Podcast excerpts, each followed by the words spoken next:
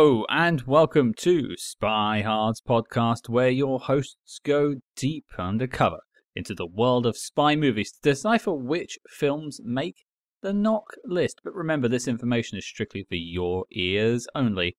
I'm Agent Scott. And I'm Candlestick, the provocateur. Oh, that was beautiful. That was Thank you. beautiful. Thank Well you. Now, done. Scott, I have a question for you. Oh, Were you nice looking when you were young? I, I had a, a note about this young thing because I, they they allude that you stop being young when you're 32, and both of us are well past 32. well, in the rearview mirror. But I mean, I guess in those days, people did look quite old when they were young. Sure, I just felt it was a bit of a personal attack when they brought up the guy's age. He's like, "Oh well, I'm well past it now. I'm definitely over 32." I'm like, "What happened to my youth?" The specter of death was tugging at your uh, pant legs.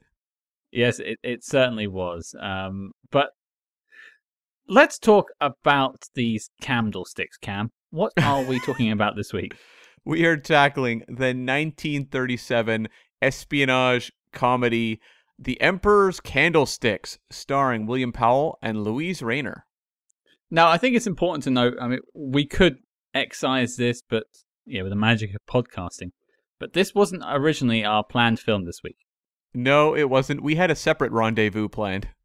Yes, we certainly did have a separate rendezvous planned, and that's another film that we're looking to tackle. It does have the same lead actor, which we will talk about. But uh, yeah, we, we I couldn't get a hold of a copy of the film, so we had to shelve that one for now. It's going to go onto our back burner for a little while. But I'm uh, I'm I'm keen to uh, to polish these candlesticks. Yeah, we were going to talk, uh, just to make it a little more clear, uh, the movie Rendezvous from 1935, starring William Powell.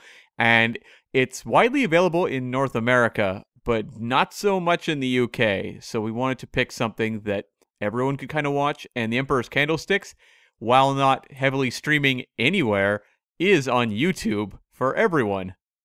Yeah, YouTube seems to be like the magic bullet when it comes to these things because Rendezvous at one point was on YouTube, and so we were like, oh, okay, I can Hmm. at least watch it on YouTube, and everyone in the UK can do the same. North America, you can you can rent it. Whereas now that it, it's disappeared, so Emperor's Candlesticks is definitely available on YouTube. We have a copy if people need it. Let us know. Um, and so yeah, I guess this is what we're gonna do. Yeah, that's right. I mean, we are down to grapple with these candlesticks. Let's let uh, let let's do that, Cam. Let's polish them up real nice. Now I know, I know you've never heard of this film. I had never heard of this one. I'm quite familiar with William Powell. Do you want to know why I know you've never heard of this film? Why is that? Because it wasn't even on our list of films. That is also true. This is one that has slipped through the cracks because if you look it up on Letterboxd, like 20 people have watched it.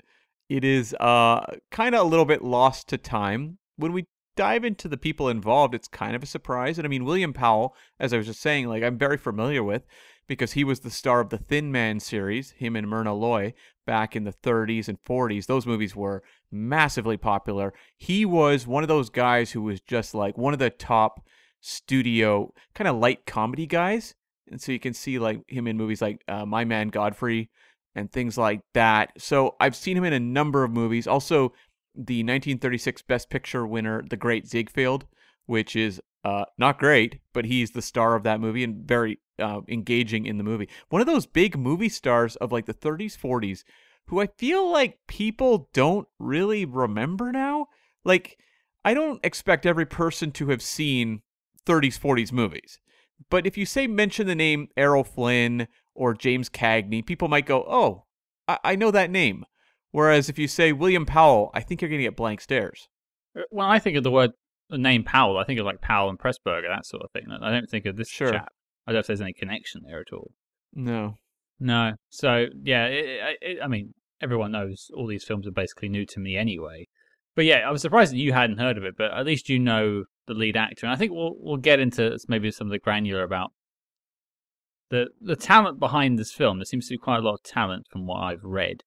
But as Cam and I have never heard of this film, I'm sure you lovely people listening at home haven't either. Here is your exceedingly brief letterboxd.com synopsis. the Emperor's Candlesticks.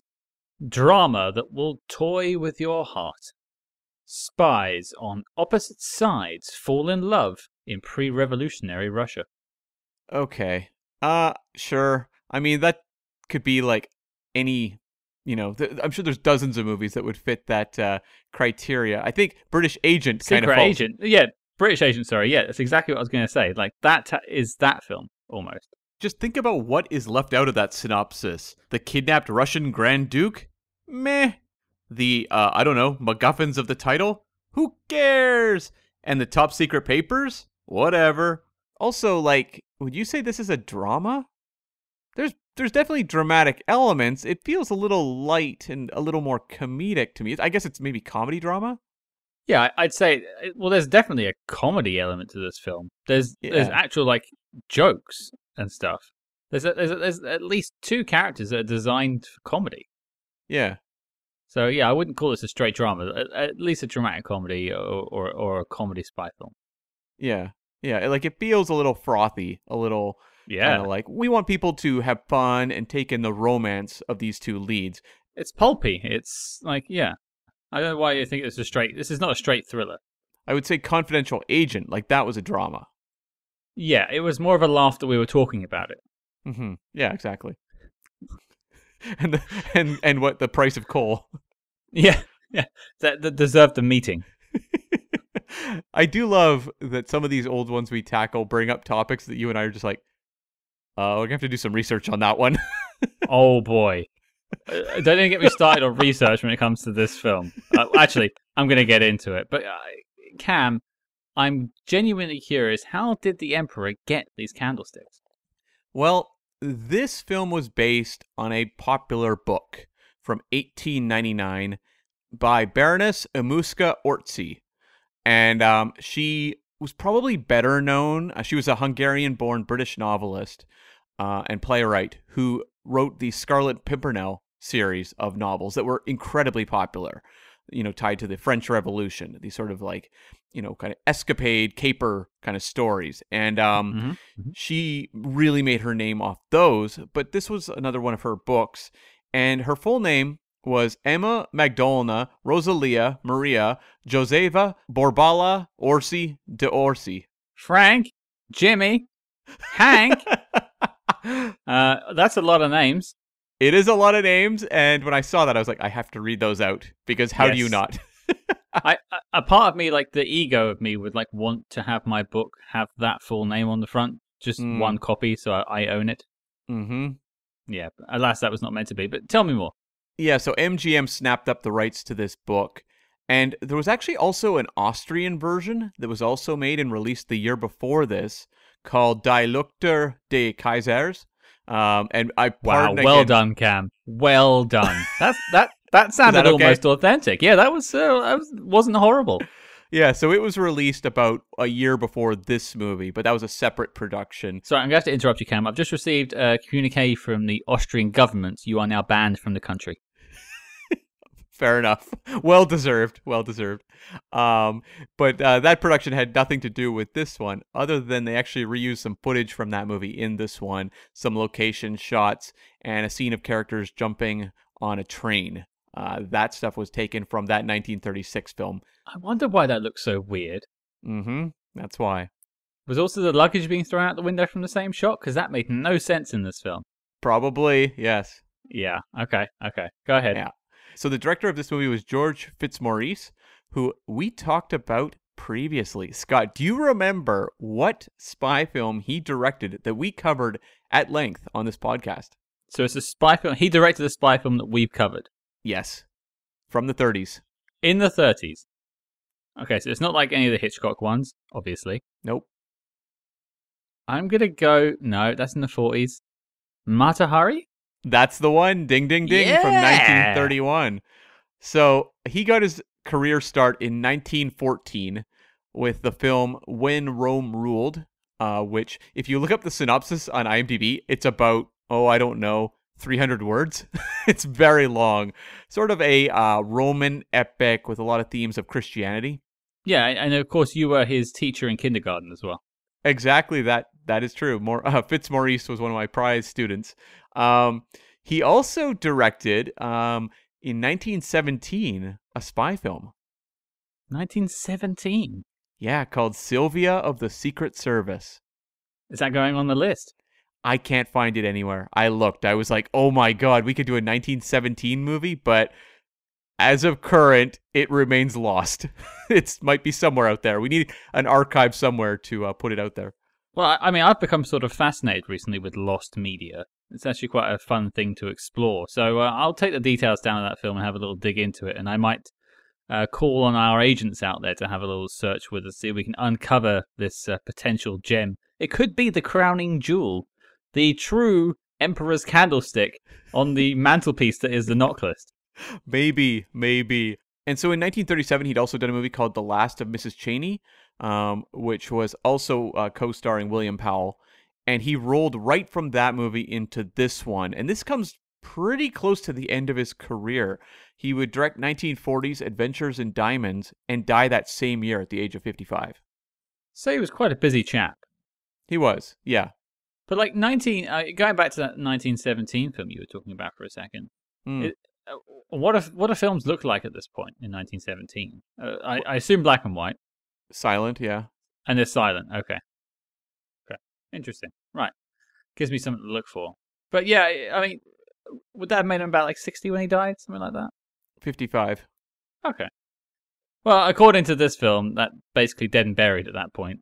Well, yeah, yeah, and uh, so he had a couple writers um, on on this film. The first was Harold Goldman, who um, got his start with in 1936 with the movie Petticoat Fever. He um, had a very short career, really, but he uh, co-wrote Petticoat Fever that was directed by Fitzmaurice, and that movie starred Robert Montgomery, who's in this movie, as well as Myrna Loy, and he also had a dialogue credit on the Jean Harlow film Personal Property, and then he rolled right into this film. And he really didn't do much else other than his final credit was a dialogue and construction credit for uh, 1948's The Big Clock, which was remade as da da da da da No Way Out, which we covered on the show. Wow, it is all connecting. These spy films are all connecting. And I mean, Mhm. where do you go after Emperor's Candlesticks? Like, you've reached the precipice. From the candlestick to the clock. I wish I had a funny pun to follow that up with, but I don't. the other writer was Monckton Hoffe, who was a writer and playwright who uh, made his sort of big movie debut with 1916's The Little Damozel, and then mostly just worked on studio films. He did some uncredited work on the 1935 William Powell film Rendezvous. It's all connecting. I love Yeah. this. We're doing the behind the scenes on Rendezvous without even trying. That's right. And he did pair up with Fitzmaurice on The Last of Mrs. Cheyney the same year as this film. So uh, they rolled right from that project into this movie. And he would go on to collaborate also, again, with Harold Goldman, the other writer of this movie, on Haunted Honeymoon, starring Robert Montgomery. And he would maybe most famously co write in 1941 The Lady Eve with Preston Sturges, which is one of the greatest screwball comedies of all time. One thing I find interesting when we're looking back on these sort of 30s films is the inter. Uh, we're just discussing it, the interconnective sort of nature of it all. It does just, you know, when you speak to like grandparents and parents, and like back in my day, I could leave one job and then walk next door and get a new job, different place, and it's all like super easy, barely an inconvenience. Mm. that seems to be the way it is in Hollywood. Like you could just walk off the set of uh, Rendezvous and then just walk onto the Emperor's Candlesticks and be like, "Oh, spy film? Okay, sure."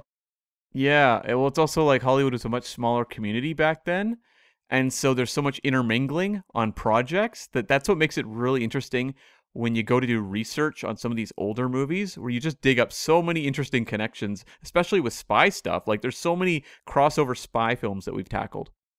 I, I uh, was genuinely hoping that Romeo would show up in Mata Hari. well, you know, She could have she could have done with that mask. To be fair, that's true. That's true. That movie needed like a masquerade scene. I'm surprised it didn't have one. That that masquerade. Actually, we'll come back to the masquerade scene because that's that's a fun one to talk about. Yeah. And just uh, Monckton Hoffe uh, closed out his career in 1956 with The Birds and the Bees, which co starred David Niven, another uh, actor that spy fans may know, who of, was, of course, Ian Fleming's choice to play James Bond.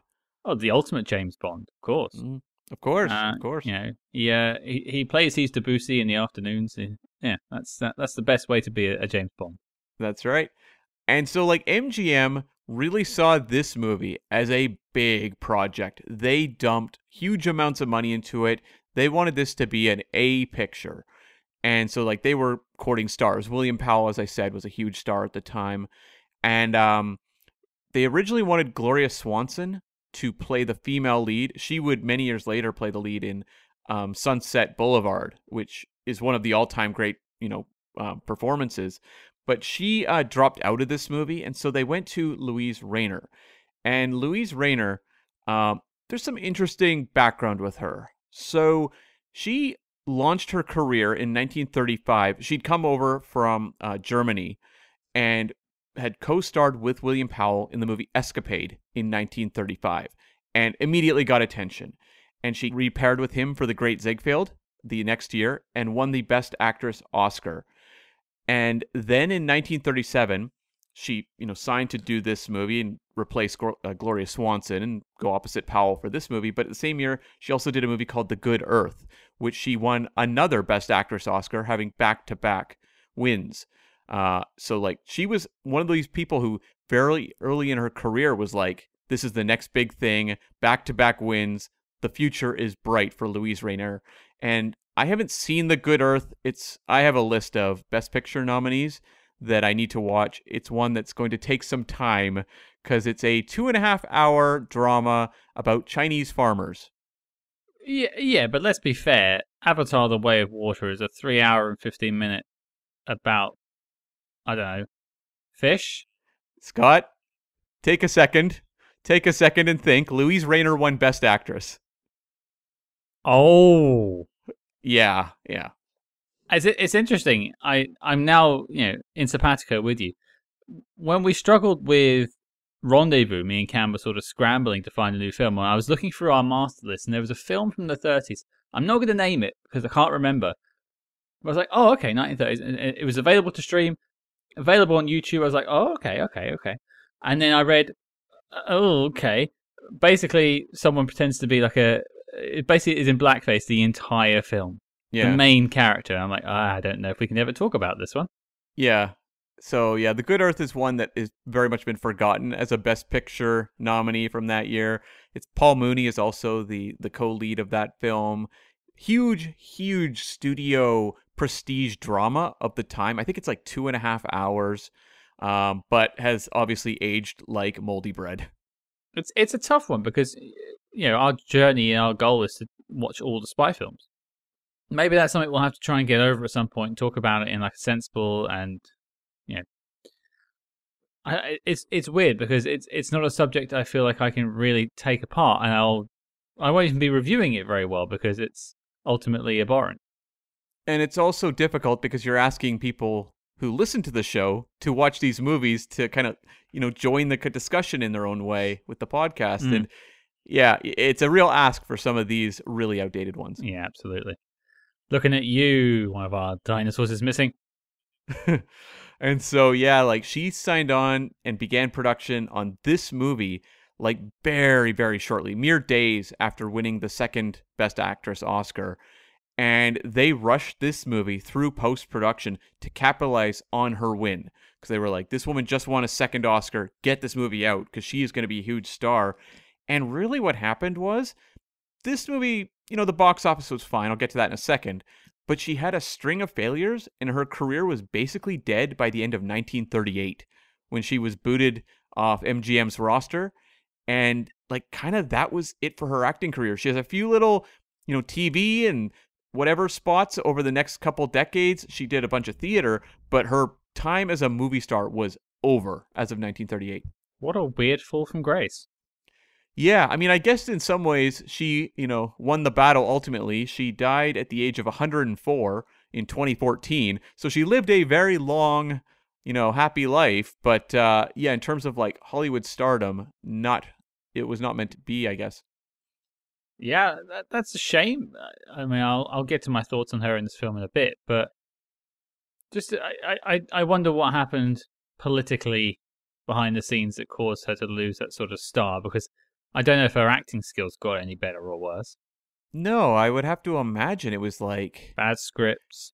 Yeah, uh, but it's also like at that time too, if the producer, I I can't remember if it was Louis B. Mayer overseeing MGM at this point. I think it was, maybe wrong, but um, if they didn't like the actor on their contract or they had personality conflicts or something, they would put them in bad movies to basically show the world, like, see, see, you don't want to like trust in these people.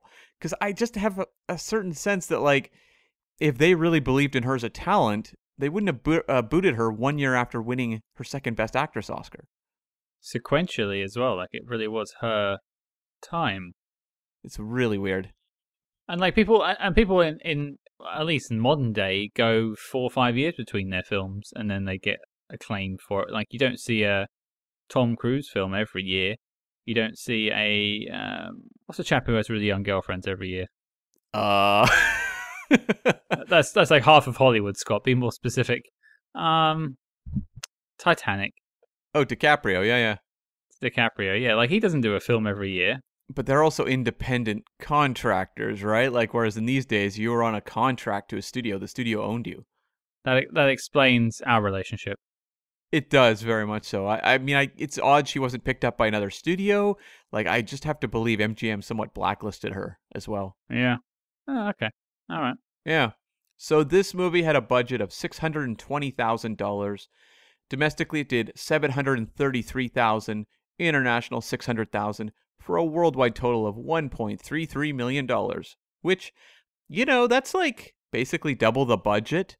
Um, so it's odd because if you look it up online, some people say it was like a modestly successful movie, and then others are like, "Oh, a real dog, real box office bomb." I don't know. I mean, it's hard to know what box office wanted at that point. I know they Mhm. always say like you double it now and then you're in the money, but I don't know if marketing was the same back then. I think if you made your money back, you were doing well. But also, I wonder too, like the 600,000 international, when was this movie released internationally? Because they didn't typically release them day and date back in those days. It could even be like two years later it was playing international. I can somewhat answer that question for you, although not very specifically. Yeah. It came out in 1937, July 2nd, in the USA, and then sporadically over the next year. Uh, yeah, so by mid to by mid 1938, it was still coming out overseas. I don't know where the UK release was, Yeah. but rest assured, it came out in Singapore in 1945. Holy smokes. Yeah. Because back in those days, movies didn't open in, you know, 3,000 theaters over the course of one weekend. They would take a long time to roll out. So this movie could have been opening years, like a couple years later in the, you know, UK or whatever. Yeah, for sure. Um, and I imagine looking at the year, I mean, two years later, the UK was getting pretty busy, and so was the rest of Europe. Yeah. was- we would have had time for it. Yeah, no kidding. Um, and so the top three for this year, I just have the domestic total because the worldwide top three gets uh, very confusing to try to figure out for a 1930s movie. Number one was Snow White and the Seven Dwarfs, obviously, which was basically the avatar of its time. Uh, number two was Saratoga, which was a romantic comedy with Clark Gable and Jean Harlow. And number three was Maytime, starring Jeanette MacDonald, which was about an aging opera star looking back on her life. Well, it's not venereal diseases or Bible at the beginning, so I'll take it. Do you think this movie about the aging opera star, do you think she's like 32 looking back at her life? I'm so cold. Why is it so cold? Since I turned 33. oh God. I uh yeah, I, there's like four different notes in my four different points in my notes about the whole age thing. It's uh it's crazy. It's crazy, Cam. yeah. And and also crazy that uh, I feel so I, I I am in so much pain in the mornings these days. It only gets worse. Trust me. Oh god. Oh brother. Well, Cam, let's light this sucker and brighten our way into a review of the Emperor's Candlesticks. Uh, It was a very short notice review, of course, but we've done our best. I even managed two viewings. I'm quite proud of myself in the space of Whoa. one. Yeah, I was. I. I mean, I'm glad. I mean, I put the plural in Emperor's P- Candlesticks. I mean, I guess when the movie's 89 mo- uh, minutes, that makes it a lot easier. I, well, yeah, that's the thing. Like, I could watch two of these in the space it took me to watch Avatar the other day. Mm-hmm. Mm-hmm. Less actually, because Avatar's like three hours ten minutes or something. So I, I could sneak in. Hmm. I, I could sneak in the Goldfoot mini movie as well, I guess. But why would you? Well, why would you? Yes, of course. Yes, of course. uh, but let's let's get down to it. Emperor's Candlesticks. Do you know what? I quite like this film. Yeah. I think it was quite jaunty, quite like ew. It, it was fun. It was. It wasn't exactly very well paced. I think the plot was a bit muddled. I think uh, there was a bit of pre-reading or like knowledge of the time of geopolitics that you should probably know going into this film. like you'd need to know that there, that there never used to be countries in between Russia and Poland, uh, the Eastern Right. Bloc as it is, I suppose. That used to all be Russia, because the whole like trip between Poland and Russia is meant to be going through. Anyway, there's lots of things that sort of drag down my overall score if I was going to score the film, but it, in like a holistic sense, I had a good time with it. I think William Powell. I don't know how I've never heard of the chap because he's Mm. a great actor. Yeah. Every time he's on the screen, I'm drawn towards him. He's funny. He seems warm and kind, and you want to just sort of be around him. I'm not so hot on Luise Rainer, I have to say. I mean, she's got the biggest eyes in Hollywood, I think. Yeah. It's like anime eyes. Yeah, they're huge. Yeah. But uh, she didn't work for me as much, I have to say. But I think overall, I had a good time with it. What about you? I enjoyed this one too. It's like very fizzy. Uh, Yeah. You can't get hung up on the plot details too much. Like the the mechanics of these candlesticks getting you know sent all over the place. Where are they? What Yeah. country are we in? Who cares? I couldn't even keep track of the countries. I'm like, what is going on in this movie? There was a point, honestly, like, and this is where this is not a perfect movie. It's very much sold on just kind of the high energy, the uh the chemistry between William Powell and Luise Rainer, and I think they genuinely work together quite well. Sure. And just sort of like the escapade nature of this story, like that carries you through the movie. And 89 minutes is a godsend. The movie's pretty zippy. I didn't feel like, for example, when we talked about British Agent, that one had some real pacing dead spots. Like some of the romantic stuff in that movie just ground it to a halt. Whereas I felt like here, the movie balanced its comedy and its romantic scenes very well. The only thing was, when it came to the actual storytelling, there was a couple points where I was getting rather lost and had to like pause, look at the Wikipedia synopsis, and be like, "Okay, okay, I, I- think I, I think I understand." And as you said, the geopolitics of the time, trying to figure those out, little complicated. I will say, British Agent kind of depended on you knowing them, Mhm. whereas this movie, if you don't, it doesn't really matter. You can kind of just go along with it. I, I would agree, but I think at least British Agent gave you like title cards.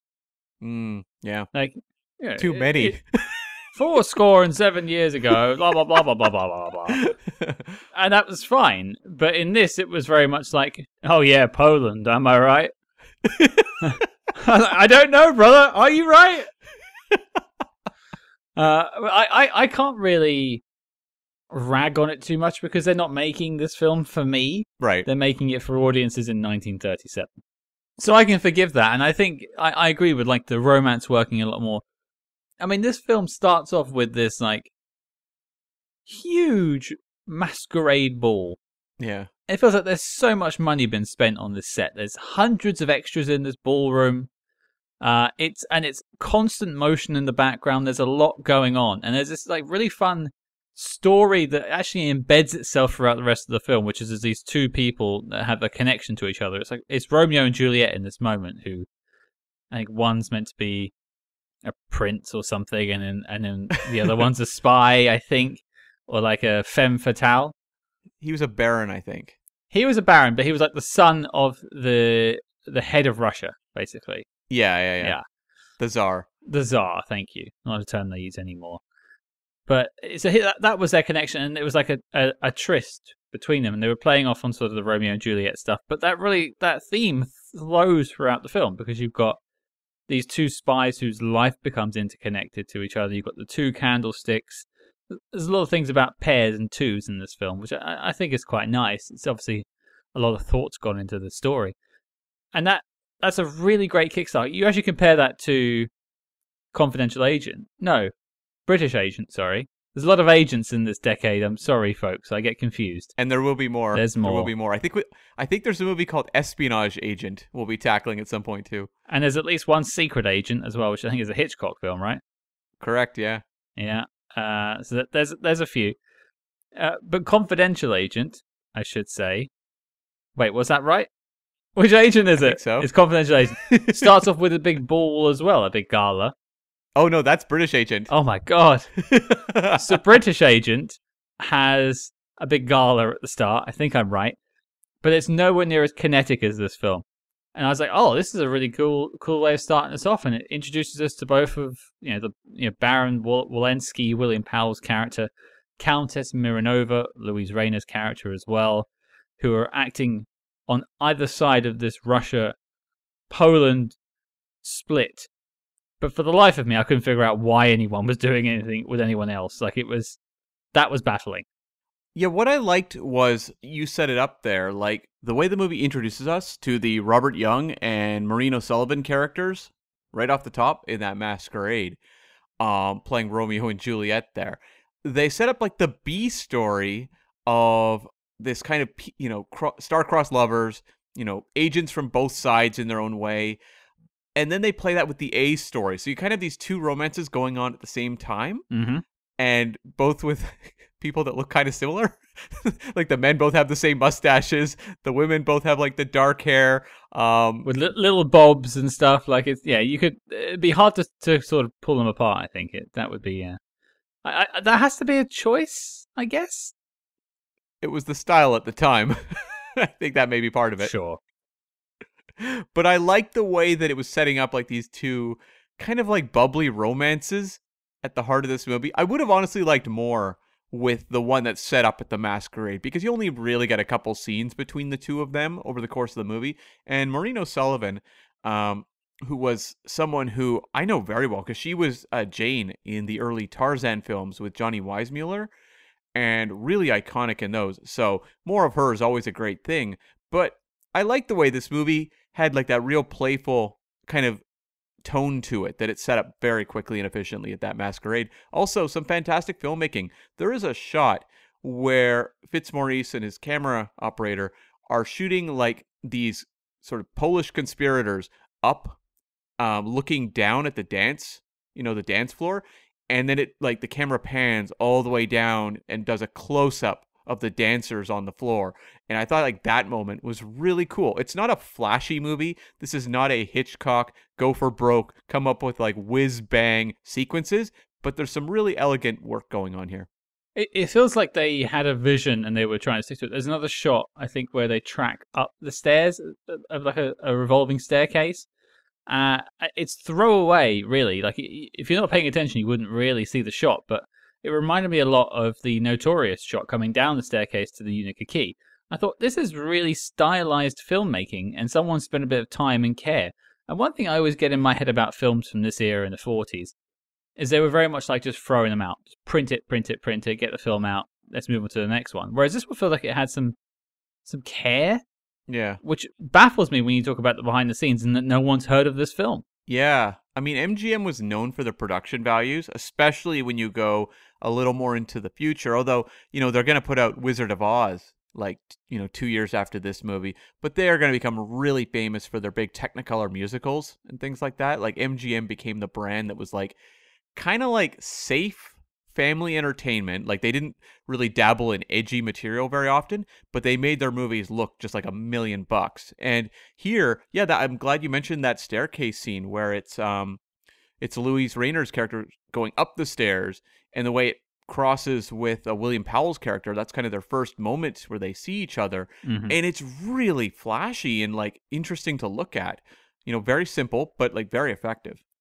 But that that had to be quite a hard shot to achieve, and that made me think like someone came into this production with a vision. It wasn't very. It wasn't just like, hey, uh, okay, so there's two people meeting in a in a room. Okay, let's go. It's it, it had some thought behind it, and that's what I appreciated. Yeah.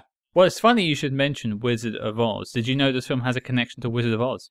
Yes, uh, Frank Morgan pops up in this movie as a colonel who is uh, kidnapped alongside Robert Young's character, and uh, yes, he played the Wizard of Oz himself in that film. It's interesting. Only him and Ian Wolfe, who I might mention later on, uh, the only two actors on IMDb that have color images Yeah, on their like uh, like profile photos. Everyone else is black and white because these two guys went on to do other things afterwards, I guess.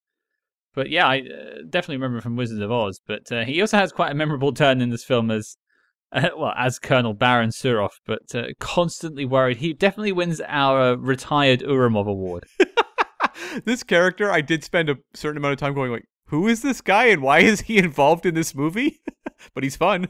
He, he is fun. He's like he's like the the Baron's bodyguard or something like that. I guess, I guess that's what it is. Oh, sorry, the Grand Duke's bodyguard. He's a Baron. I guess so. Yeah, that that that. Uh, uh, he's he, and so like he's meant to look after the Grand Duke. So him losing the Grand Duke makes him nervous and worried throughout the entire film that he's going to get sent to Siberia. That's right. That's the big concern. Yeah, Siberia. Which uh, even even in the 1930s, that was something to avoid. You don't want to end up in a gulag. no, you do not. That is not a pleasant place to be. It's funny though to me when we look at these spy films of this like 1930s period, which we've tackled a couple, how often they touch on Russia and like Russian locations, which is not something you encounter when you get to spy movies a little bit later. Like you get a lot of Cold War stuff for sure, but you don't have as Mhm. movie as many movies set within very specific time periods using a lot of kind of the historical knowledge of Russia that these movies have. Well, I know in recent times people have pulled away from making very topical comments for fear of enraging certain communities.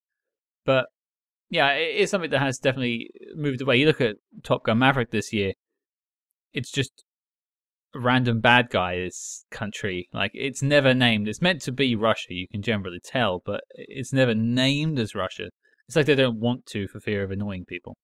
Yeah, and a movie like this or British Agent expects you to know a little bit about what's going on in Russia. Whereas I find when you see Russian stuff later on down the road, it's more as like it's very like kind of like bullet point stuff. Whereas like you and I both when we were doing British Agent in particular, but this one as well, had to pause and actually start like looking up some history to kind of relate to what the storytelling was telling us. Uh, speak for yourself. I'm recording from a gulag right now.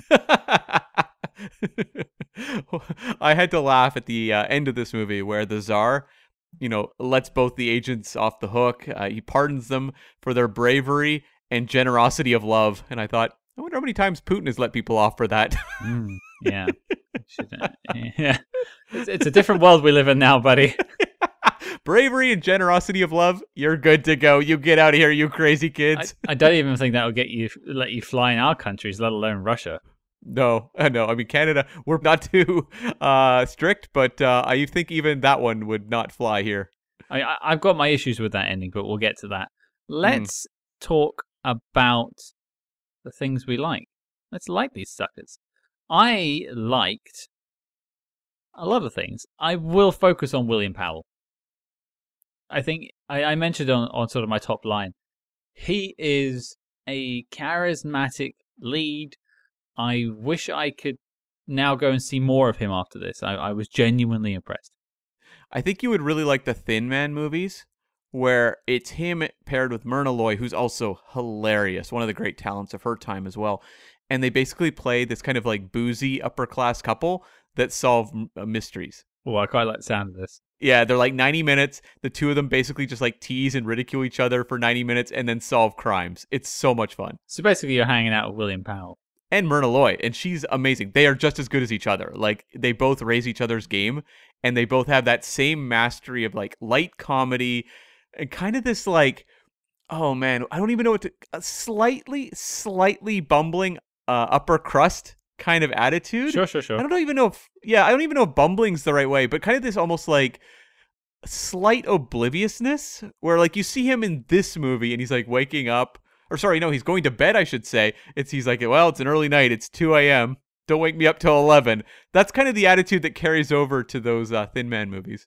Okay. All right, I'll I'll, I'll check those out. Uh, something you liked, Cam? I actually really like the chemistry of him and Luise Rainer. Sure. Luise Rainer, I thought was really interesting. I like that there's, you know, German actress, so I like that there's a little bit of an exotic feel to her. I don't know that the accent quite lines up with the Russian background of the character, but I thought these two meshed very well as an on-screen couple. And I wasn't super familiar with her. I have seen The Great Ziegfeld, but I really don't remember that much about it. It is a real sit to get through that one. It's about a three hour 1930s biopic about a song and dance man and a guy who ran Broadway shows, and it is really dry. One of the toughest Best Picture winners, I think, to revisit now, um, just because of pacing alone. So I really didn't have a great sense of her, but I liked the way they played off each other. And also, I mean, this movie's all about candlesticks getting mixed up. I think that requires a certain nimble on your feet performance style from the actors. You know, you got to have it's not like screwball comedy dialogue, like it's not like rapid fire zingers, but there's a certain energy to the dialogue you have to have and the way they two of them bounce off each other romantically, I think has to be perfectly on cue for this thing to sort of work. And I think they really pull it off. Like a lot of the energy of this movie, and I think why it was fun to watch, is because of the two of them. No, I, I couldn't agree more. I, my issues with Luise Rainer is more trying to figure out what she is and what she stands for because she sort of flips on a dime at the end of the film. Yeah. I don't understand. And like at one point, it's inferred that she's very young. Yeah. And I'm like, uh, this the film has an issue with age, but we won't get into that. So yeah, I, that was more my issue. But I had the camaraderie between the two of them down as one of my likes, so I completely agree with you there. I have some ages, by the way. Luise Rainer was 27, maybe 26 at the time she shot this. Okay. And William Powell would have been about 45. Okay. I, I, I assume that was what he was inferring with the age. So that makes Yeah. sense. Yeah. I mean, I, I, in terms of like big sweeping likes, I didn't really have any more. We mentioned the cinematography. I think the costuming is pretty fantastic, especially in that opening sequence. I really liked a couple of little things, so I guess I'll talk about that. Yeah. Firstly, is the comedic nature of this film at times. I think it's quite funny. I mean, it, as you say, it's not full screwball comedy, but it is kind of like a chase film in a way. They're they're, they're trying to hunt something down, and there's like a a drive behind their mission. There's uh, energy to it all, but there's lots of moments that are just sort of comical and farcical in nature. Like a lot of the stuff on the train, I found to be hilarious. Uh, William Powell walks into the wrong person's room, and he's like, "Excuse me." oh no, no, excuse me. Sorry. Ugh. Get me out of here. this isn't the lady I wanted. With the with the very haggard, probably like 42 year old woman. Uh, exactly. It looks just like us. Yeah. yeah, Exactly. exactly. Exactly like us. It's like replicas. I often I've often been called a 42 year old woman. That makes sense. yeah. yeah, stuff like that worked for me. And then of course you you've got William Powell thinking he's like snuck away, and then Luise Rainer catches up on a different train. It's all it's all kind of like cutesy stuff, it, but it all ties together pretty well. And I think it's acted very well, which you pointed out with the two of them. But I just like that comedic slant to the film. I think it gave it a nice bit of energy to help me get through it. I also think elements like the candlesticks with the secret compartments that get mixed up, one's broken, one's not, then they're both broken. The way that those sorts of plot elements work in kind of add to the comic energy. And just the way that like they bounce around, you know, once they've lost the candlesticks, we get whole montage of them traveling all over Europe looking. And it's just like elements like that give the movie a lot of energy. And just like there's little bits of this movie. Like, for example, there's a scene where the two of them are in separate rooms, but they can hear each other through the wall. And they're both wanting to like take off and do their own little espionage stuff without the other one knowing. And so they're putting on this overly showy, like clomping around their room, throwing the shoes out the door, squeaking the bed back and forth to try to make it sound like they're going to bed. Stuff like that. It's not played up as like, this is not like Marx Brothers like rolling in the aisles comedy, but it's like very funny and just kind of like, you know, low key uh, humorous. Yeah, and I, I totally got why they were jumping on bed and the whole point of it. I'm not too sure why you insist on doing it every time we share a room, Cam. I would kill to see the James Bond movie where Bond has a room next to like the villain and the two of them are like jumping on the beds to make it sound like they're going to sleep. It, it comes up in like a, a Friends episode at one point. And they're trying to outdo each other on sex noises. Uh, was it also in Forgetting Sarah Marshall? Perhaps so. I haven't seen that film. But I, I I, I would like to see Blofeld and Bond going up against each other in sort of a who who can sound like they're having more fun sex in the next room. In this case, though, they were just trying to sound like they were going to sleep. I think. Uh, yeah, I, I think it was more about sleeping. Although I would be worried if Blofeld's room you hear the squeaking and then you hear like meow. that or it's him crawling into bed and seeing Irma Bunt laying there suddenly revealed, like on Her Majesty's, like ah, with the extreme light on her face. yes, yes, yes, yes. Uh, dreaming about chicken flesh. I thought another scene in this movie that was really good was this is a spy trope that you don't see in modern spy films so much, but in older ones it's becoming very common, which is the auction house scene. Oh, they love an auction house scene. We've seen this is I think the third one we've come across now. It might be fourth. Uh we had North by Northwest and what was the other one? There was a couple others. One was recent too. I off the top of my head I couldn't tell you, but there's been at least 3. The 355 had one as well. Are you saying someone remembered the 355? Well, we edited out the part where I was racking my brain trying to remember what it was. Let's be honest. yeah, I think a lot of people edited out the 355 from their memories. but yeah, like uh, scenes like that were a lot of fun. Um, this movie has moments like that. I even kind of like the subplot with um, you know, Luise Rainer's character, uh, Countess Olga Mironova's uh, maid, who is stealing jewelry from her, Mm. and the way that factors into the complication, and the maid's no good boyfriend uh, as well is involved. And I mean, it just kind of adds to the energy of the movie. Absolutely. And, and another quick thing I wanted to just tip my hat to. It's it's a little touch, and the only reason it jumped out to me is because literally the other day I had watched The Hunt for Red October. Yeah. And in that film, it starts off with Sean Connery and the rest of his submarine talking in Russian. And then Sam Neill's character is reading a book, and they zoom in and they change from Russian to English because he's reading the book and he's translating what he's saying. And that's how they sort of deal with the fact that Sean Connery is talking in a Scottish accent. I think we're going to see that again in Valkyrie as well. Sure. The reason I mention this is because in this film they do something similar. They show a sign that's in, uh, I believe it's in Russian. I could be incorrect. I'm sorry if I'm saying the wrong language. But then it translates it to English for you, like whilst looking at the sign. I think that was quite cool.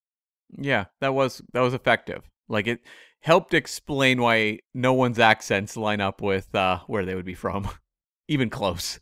Absolutely, yeah. Uh, yeah, no, nowhere near at all.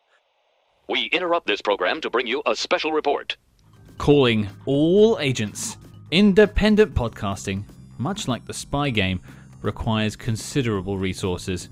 Whether it's research, equipment, hosting, or of course constructing a top secret volcano lair, we're putting out the call for your support. That's right. As you may know, we've activated the Spy Hards Patreon, home of our ever growing lineup of Agents in the Field episodes where we decode non spy films from your favorite spy actors and full film commentaries with more intel than a Basil exposition briefing. Cam, what have we got in our crosshairs this month? Well, 2023 just got a little dirtier because we are going to tackle the fourth Dirty Harry thriller, Sudden Impact from 1983. It's gonna make your day. And if that sounds delicious, then become a true spy hard today and join the circus at patreon.com slash spyhards. But before this message self-destructs, Cam, resume the spy jinx. But let's uh, let's talk about some things that we didn't like. Let's send this film to Siberia, as it were. I mean, we've already pointed out the pre-reading required. I don't really want to bag on that anymore. I think it's annoying that this film needs context to enjoy. But ultimately, I, I don't blame them for thinking people should know stuff because at the time, most people would have known the answers to these questions that we don't know. So that's fine. What I want to take aim at is the lack of consequence in the film. Yeah. It's all fun and games, and they get to the end, and there's this emotional scene where William Powell has found out that uh, Luise Rainer's Countess is a spy. They both found out each other are spies, but you know William Powell's character has the upper hand, and he decides he wants to do the good thing and basically take her life into his hands and save her, but it will more or less cost him his life. Yeah. Pretty heavy stakes. Kind of a cool revelation. He goes to Russia, gets in trouble, gets arrested by this like chief of police or something like that. That's and it's played quite serious. And as you mentioned, the Tsar just says, "Ah, ah, you're all good. You're a nice bloke. Get back to Poland with you."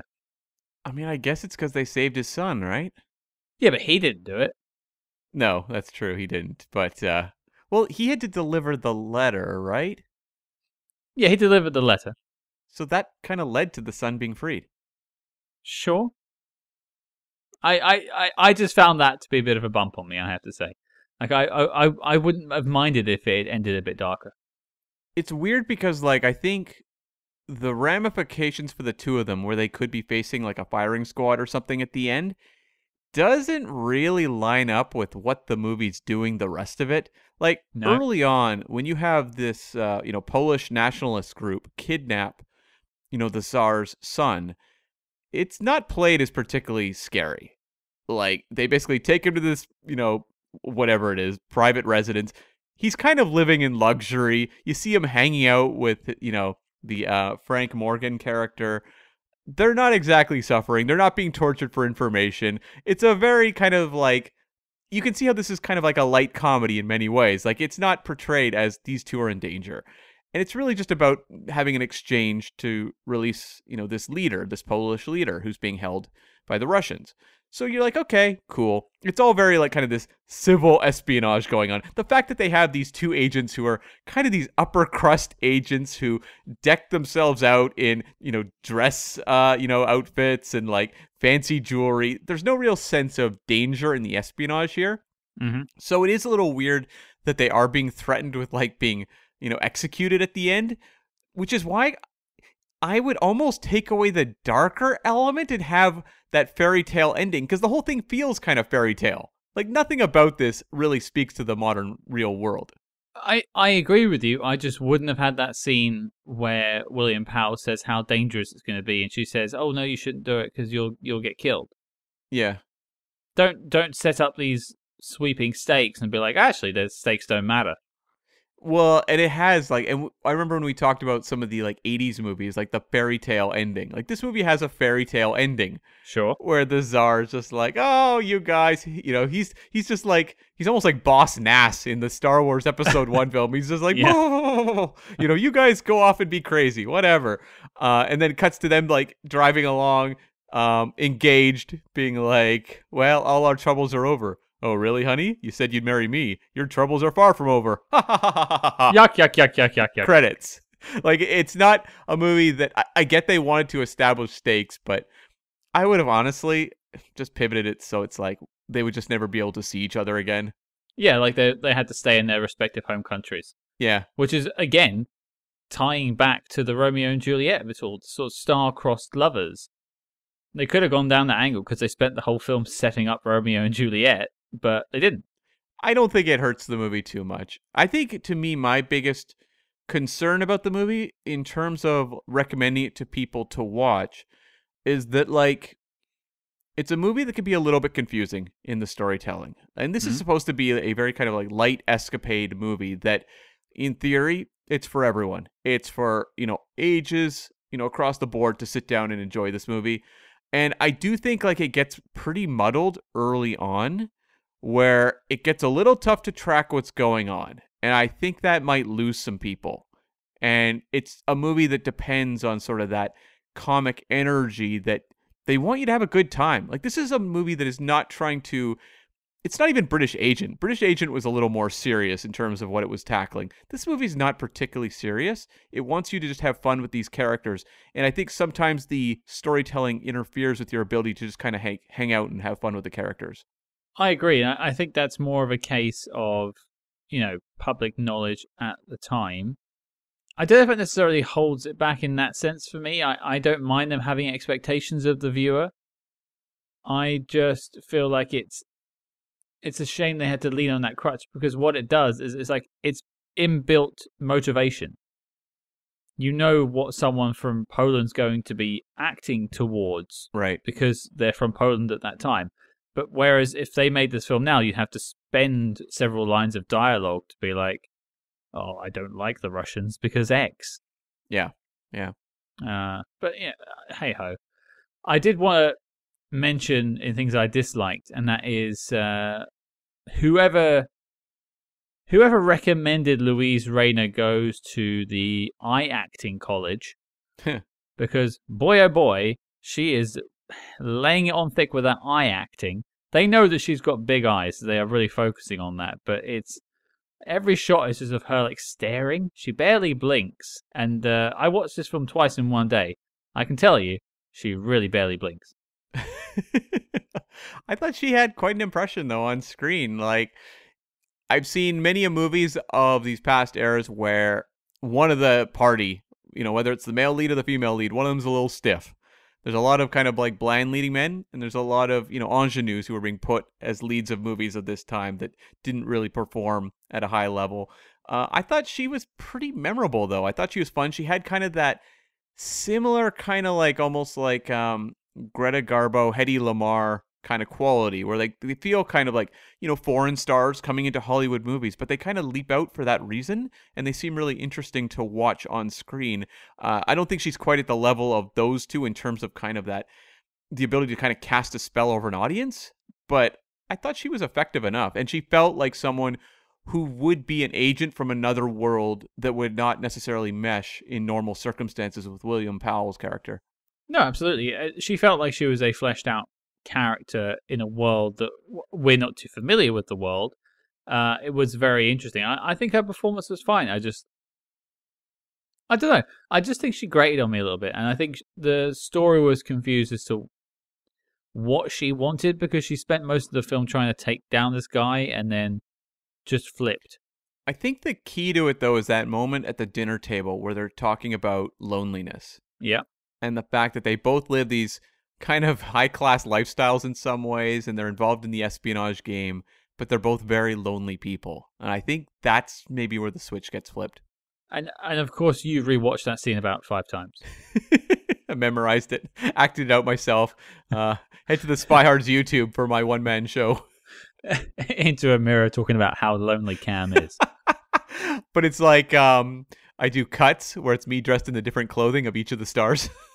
Yes, exactly. And you're doing uh, Louise Rayner's eye acting as well as. Uh, uh, you also get to do the masquerade stuff, which I think was quite cool. yes, that, that's true. Although you making out with yourself in the mirror as both Juliet and Romeo was a bit strange. I had a question for you. Have we seen many other examples of like these like high class lifestyle spies? Because both these, you know, leads are coming from these like luxurious worlds and that's not something we come across too often of like the spy world being filled with people who are like loaded with money. Well, you say that, but I think British agent, we're getting our agents again. Yeah. He was very much an aristocrat. I got the the sense he was living in an embassy. He was sort of flown around the world. I got that impression. yeah. Other than that, no. Yeah, because you have like William Powell's a baron and Luise Rainer's character is a countess. So like they are real upper crust. Yeah, The other answer I think I can come up with is with a lot of these 60 spies, like the Liquidator and stuff, they all seem to live these hedonistic lifestyles that require quite a lot of resources. It's just how we perceive money in these films is different to how it was in the 60s.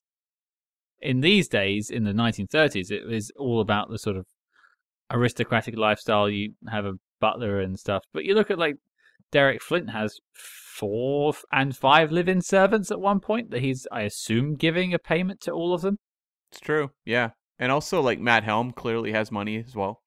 Yeah. Um, I'm not sure what the liquidate. The liquidate was funded by other people. To be fair.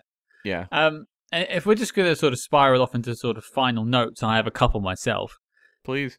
Firstly, there's a little bit of connective tissue to uh, 1987's The Living Daylights. Okay. It takes place at the beginning of the uh, the masquerade ball in an opera house in Vienna. Oh, yeah, yeah. Good call. Good call. Yeah. Uh, I was I was looking out for uh, old Kara Milovy sitting in the uh, in the raft somewhere with a sniper rifle, trying to take, it, take out Romeo.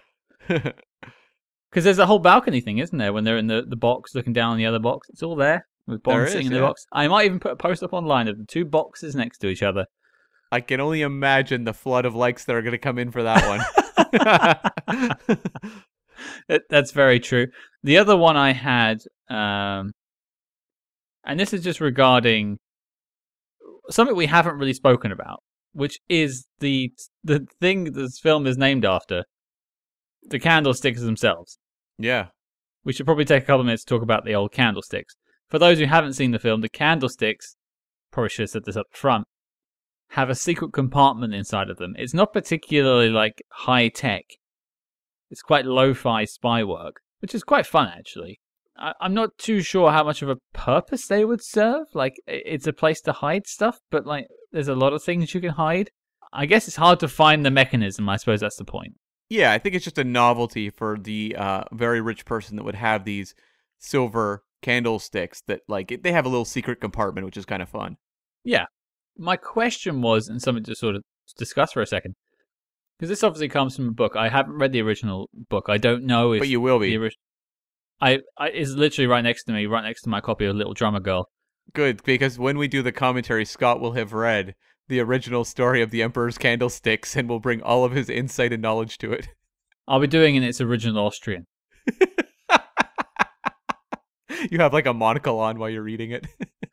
Why is that what you think about when you think of Austrians? it's not so much Austrians. I just like to imagine you reading it with a monocle on. Just a monocle. Yeah, just a yeah, just a monocle. it took you it was like a beat there to get that. Oh boy. Um, well, you can enjoy that thought, listeners. But I, I was just curious of, I wonder where that concept came from because it's such a weird thing. It's not something you would like in everyday life go, oh, that candlestick. I wonder if I could hide a note in it. Yeah. Like, where did I? I'd love to know where that concept came from. I, I imagine the author's long dead now, but oh it- yeah. it- I, I imagine it, it probably was a real thing because it feels so unbelievable. Like it had to have happened.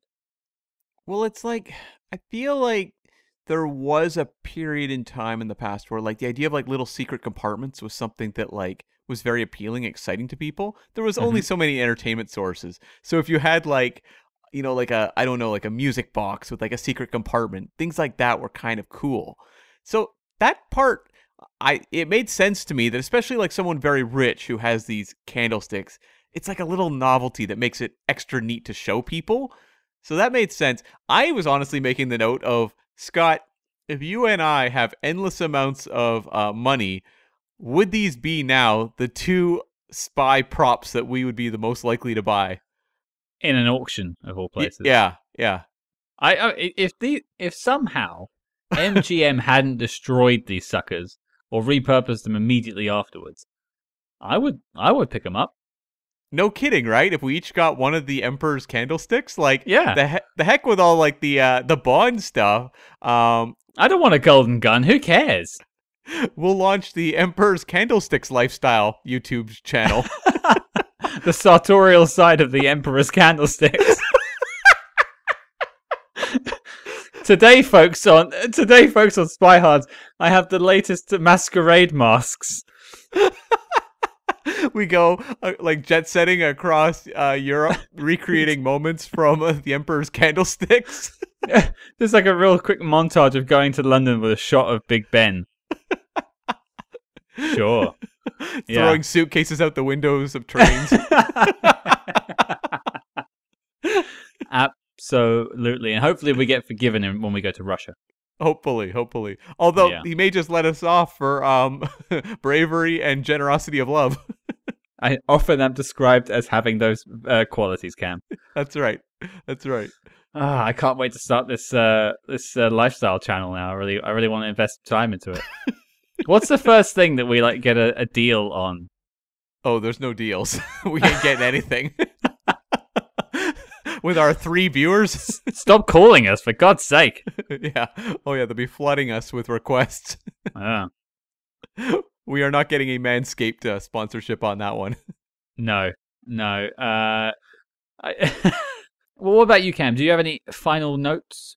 I had a couple things. Uh, one of them was um, they keep referring to the Walensky papers, which are the papers that would uh, incriminate William Powell's character. Whenever they said Walensky papers, I immediately thought of the Penske file from Seinfeld. Is that when he like doesn't actually get the job, but he turns up for two weeks before the boss comes back from holiday, and he just starts working there, basically? no, no, it's where he's actually working on the Penske file. He's given the job, and they're like, "Okay, you have to uh, oversee the Penske file," and he's like, "Okay," and then they just keep asking, him, like, "So how's the Penske file going?" He's like, "Oh, hard at work, hard at work on the Penske file," and he has no idea what his job is supposed to be. Okay. Uh, well, that sounds like us every week. To be fair. That's true. Um, there was another part that made me laugh, which is the letter that um, Robert Young's character sends that uh, is forced to write out that is going to be transported um, to the Russians, which he, you know, writes out exactly what's happening to him and how they need to make the switch to save his life. But he ends it with, "Your Majesty's obedient son." I feel like if my father got a letter saying from Your Majesty's obedient son, he'd be like, he didn't write this. Your parents are dead. yeah, I was like, wow, that's uh, laying it on a little too thick.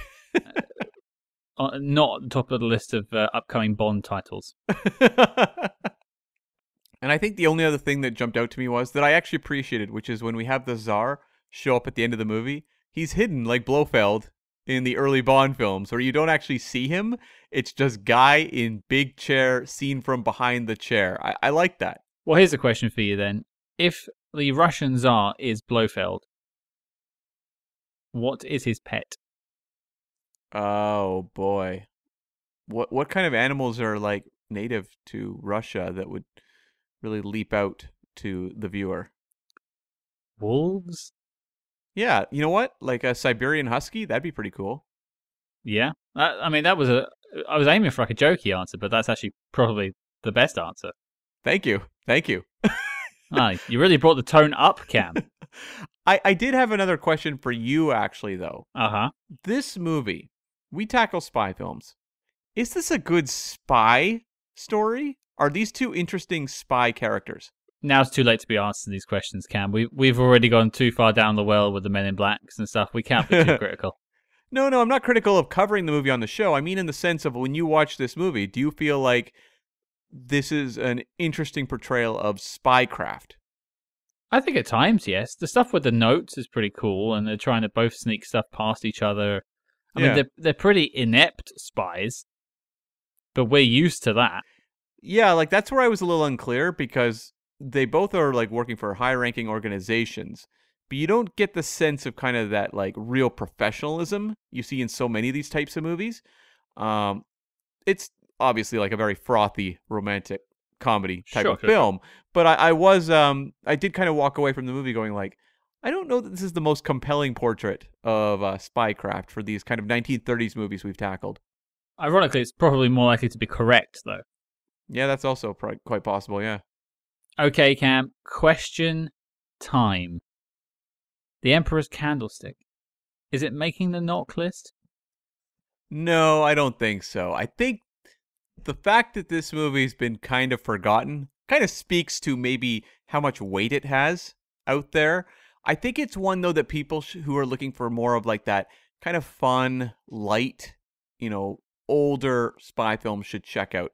I think it's a better movie than like British Agent, which I think had real pacing issues as I mentioned. Yeah, yeah. Um, this one is it's a star vehicle, and if you want to tune in, kind of have a fun, bubbly time with two big stars of their day for 90 minutes, it works. But when we look at like what movies belong on the all-time great spy films, I'm totally open to including like something like this, but I don't think this one is quite good enough an example of what it is to deserve to be recognized as one of the all-time greats.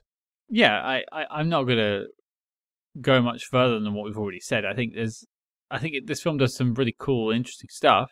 It's quite nice to see the spies fighting each other and going against one another, and and not in a physical way like you would with Bond films. It's more about trying to outthink and outspy each other. I quite like that. But I think there's too many flaws inside of this story. There's problems with its structure, there's problems with you requiring background reading, and it's not giving you the expository dump to sort of explain stuff. So you have to sort of stop and read, which is not something you should be doing with a film. It should be sort of a capsule really and, and, and work on its own sort of two legs.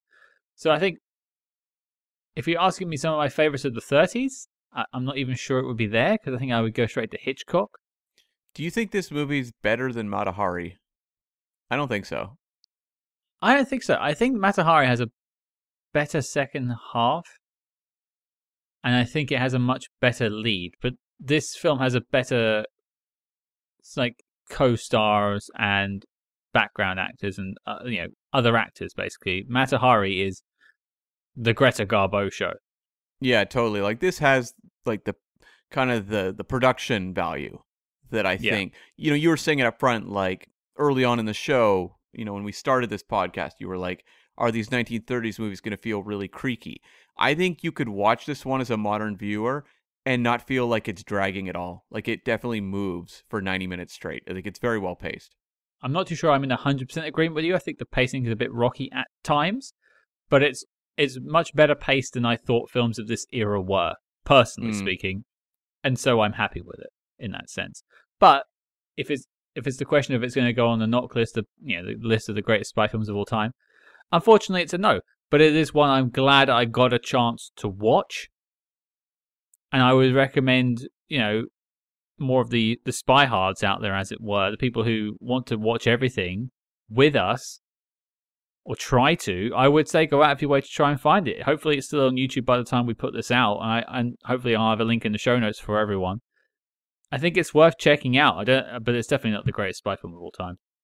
If only to support our Emperor's Candlesticks Experience podcast. Exactly, yeah. The sartorial side of masquerade balls in Vienna. That's right. That's right.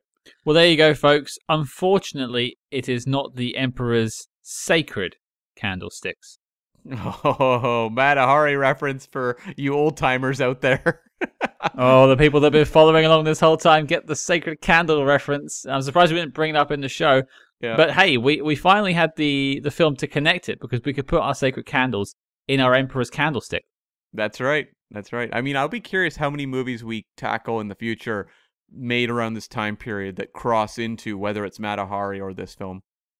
Yeah, well, we already pointed out at the beginning, or you did certainly, that there are connective people and connective tissues to, to Mata Hari. So I'm not surprised that there's a much smaller pond back in those days. But yeah, as it stands, two no's, and as such, the Emperor's Candlesticks is not making the knock list. Cam, question goes to you, sir. What on earth are we talking about next week? We're not doing a review episode next week, folks. We are releasing our interview with Gloria Hendry, who you may know as Rosie Carver from Live and Let Die. We are super psyched to have this interview, and we can't wait for you to hear it. Yeah, it's a very, very exciting one this week. Uh, it's um, not often you get to speak to such a high caliber when it comes to James Bond alumni. So I know you'll all enjoy it. And she's actually here to talk about not just Live and Let Die, but we do definitely get into that, but also her new book, Gloria Hendry 007 Bond Bunny, Black Renaissance IFM, which will be information about in the show notes below next week, which you can check out as well. So your mission, should you choose to accept it, is to check out the Gloria Hendry interview. All you Roger Moore, Live and Let Die fans will definitely dig this one, baby. If you liked what you heard on the show, please consider leaving us a five star review wherever you get your podcasts, and do not forget to follow us discreetly on social media at Spyhards. That's S P Y H A R D S on Facebook, Twitter, and Instagram. But until next time, listeners, there's much to be said for trousers. Thank you.